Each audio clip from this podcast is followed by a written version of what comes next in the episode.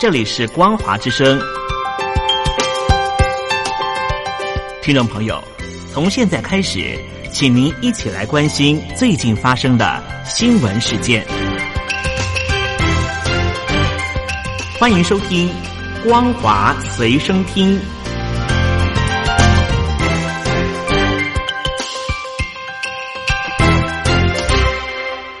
大陆听众朋友您好，欢迎您收听这节《光华随身听》，我是东山林。距离美国。总统大选不到二十天，民主党的候选人拜登，他的竞选经理迪伦呐，今天宣布竞选团队两名成员确诊了新冠状病毒肺炎，而副总统的候选人贺锦丽也自主隔离，预计在十九号才能够重返到竞选活动里面。从十月八号开始，贺锦丽已经进入了两次的病毒 PCR 的检查，结果都呈现阴性。不过为了谨慎起见，所以副总统候选人在十五号的行程就全面取消，并且呢自主隔离到十月十九号。其他两名确诊的成员也必须在痊愈之后才有可能继续其他的竞选活动。新冠状病毒肺炎的疫情是持续的蔓延着，检视的测剂对于抗疫是非常重要。但是美联社接获了文件显示，因为担心病人隐私和检测的准确性，美国外交安全官员曾经警告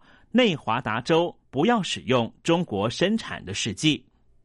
阿联酋在四月的时候曾经宣布有意捐赠二十五万个试剂盒给美国的内华达州，并且建议在内华达州成立快速筛检的检验室。不过这些试剂因为涉及到了阿联酋的人工智能公司，这家公司和中国大陆的华大基因公司有合作关系。根据报道，美国情报单位曾经警告，中国可能会使用检测的样本来追踪被试者的病史。美联社收到了一份文件，就显示美国官员曾经透过行动表达对于中国公司的担忧。文件指出，驻阿联酋使馆的国土安全部的代表扑夫曾经表达对于和中国的华大基因公司分享检验样本感到担忧，因此警告内华达州不要采取他们的试剂。这一次的疫情，大家都认为。瑞德西韦这个药物确实是可以治疗新冠状病毒，就连美国总统特朗普日前确诊的时候也使用这种药物。但是，世界卫生组织最新公布的全球性大规模研究显示，施用瑞德西韦几乎不会对降低死亡率有明显的帮助，也就是没有办法快速的让患者能够康复。瑞德西韦一直被认为是唯一对抗武汉病毒有效的药物，而且是美国食品药物管理局唯一授权针对于新冠状病毒施用的紧急用药。美国总统特朗普的夫人就是梅兰妮亚，在十四号的时候撰写了长文，表示特朗普一家人确诊了新冠状病毒肺炎之后的心路历程。他表示，他和特朗普确实感染了武汉肺炎，在那之后，他们十四岁的儿子也遭到了感染。所幸，因为他的儿子年纪很轻，身体健康，不但没有症状，筛检的结果很快就恢复成为阴性。他表示，他和特朗普确诊之后，马上就开始担忧了。小孩的健康，小孩的筛检结果起初是阴性，后来才转成阳性。而他也表示说，他自己身体疼痛、咳嗽，有头痛的症状，但是都很轻微，自觉得自己很幸运。他采取了较为自然的方式治疗，摄取了更多的维他命和健康食品，而现在已经康复了。筛检的结果，目前美国的第一夫人是阴性。焦点转回北京。中国大陆的外长王毅在十四号到十五号受邀访问泰国，和泰国总理巴育见面，希望能够强化中国和泰国的抗疫合作。不过，泰国现在正掀起了反政府的学运，示威活动都有升温的趋势。就在距离王毅所属的泰国政府大厦大约一点五公里的地方，这里是曼谷的民主纪念碑前面，上面有上万名的民众在此示威，要求巴育下台。最近有一张照片啊，在推的上面疯传，只见九零八台湾国提出的台湾国国旗和西藏的雪山狮子旗、香港黑羊紫金旗同时在纪念碑前面飘扬。中共总书记习近平在十三号的时候视察了潮州一处海军陆战队的基地，要求官兵要把全部的心思和精力放在备战打仗上面。有一名中共的红二代爆料说，中共的将领其实对于习近平非常不爽，而且习近平在部队清洗之后被拔擢的全部都是乙类的集团军，根本就没办法打仗。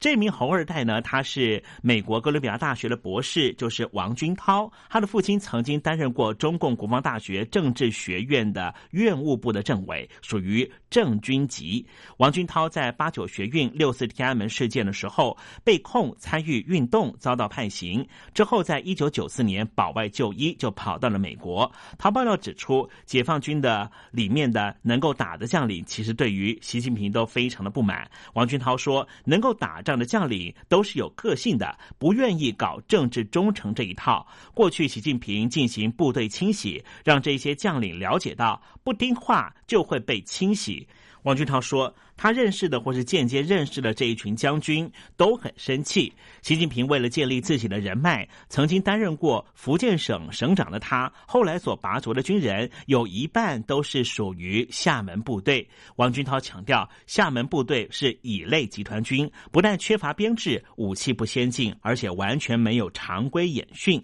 这些人打不了仗，只能够给习近平看家。美国海军的雷根号。舰队的打击群原先预计在十月九号展开印度洋的巡航，不过中方发现打击群在十二号突然掉头转回了南海地区。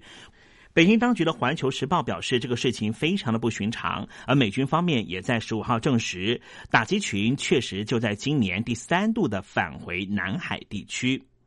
十二号的时候。雷根号的打击群原本要进到了东印度洋活动，不过却在当天掉头回到了南海。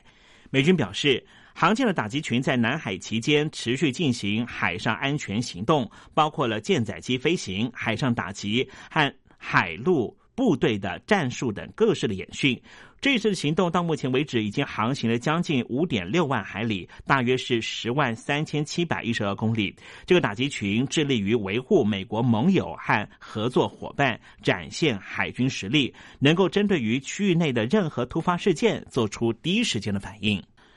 中共的解放军最近不断的派出了军机袭扰台湾，而且在台湾周边地区也频频的举行演习。北京当局是否会攻打台湾，成为外界关注的焦点。但是，《北京之春》杂志的前荣誉主编、中国问题政论家胡平认为，现阶段根本不太可能用武力的方式攻击台湾，主要的原因是考量到了美军协防的问题。美国和中国之间的军事实力仍旧有很大的差距，而主要的原因是因为台湾呢想要保持现状，就不会做出任何挑衅的行动。北京当局也没有任何的理由和借口攻击台湾，而且中共的鹰派说得很清楚，要武力攻台，主要是考虑到美国问题。现阶段中国和美国的军事实实力相距有很大的差距，也不是攻击台湾的时刻。根本没有能力做到。他也提到，第二个原因就是两岸还是在防止擦枪走火变成大事件的机制。尽管现在两岸的高层双方没有什么联系，但是依照现在的条件下，双方还是有防止擦枪走火变成大事情的机制，所以不会因为一些局部的冲突，最后发展成为大规模战争。这些从技术层面上上都可以排除掉。美国 NBA 的火箭队的总管就是莫雷啊，在十六号发表声明，表示已经从队上请辞了。因为莫雷啊，过去曾经力挺香港反送中运动。央视的体育频道的发言人针对于莫雷辞职一事，竟然做出了超酸的表示。他说：“企图要伤害中国人民感情的言行，一定会付出代价。希望莫雷先生一路好走。”并还收到一个最新的消息，刚才东山林提到了美国的海军雷根号航舰的打击群已经回到了南海，而目前的位置呢，就航行到了中沙群岛附近。从航行的路径来看，目前整个航队正朝向台湾的方向航行，可能会抵达到菲律宾和吕宋岛西边的海面。以上新闻由东山林编辑播报，感谢您的收听，祝您双休假日心情愉快。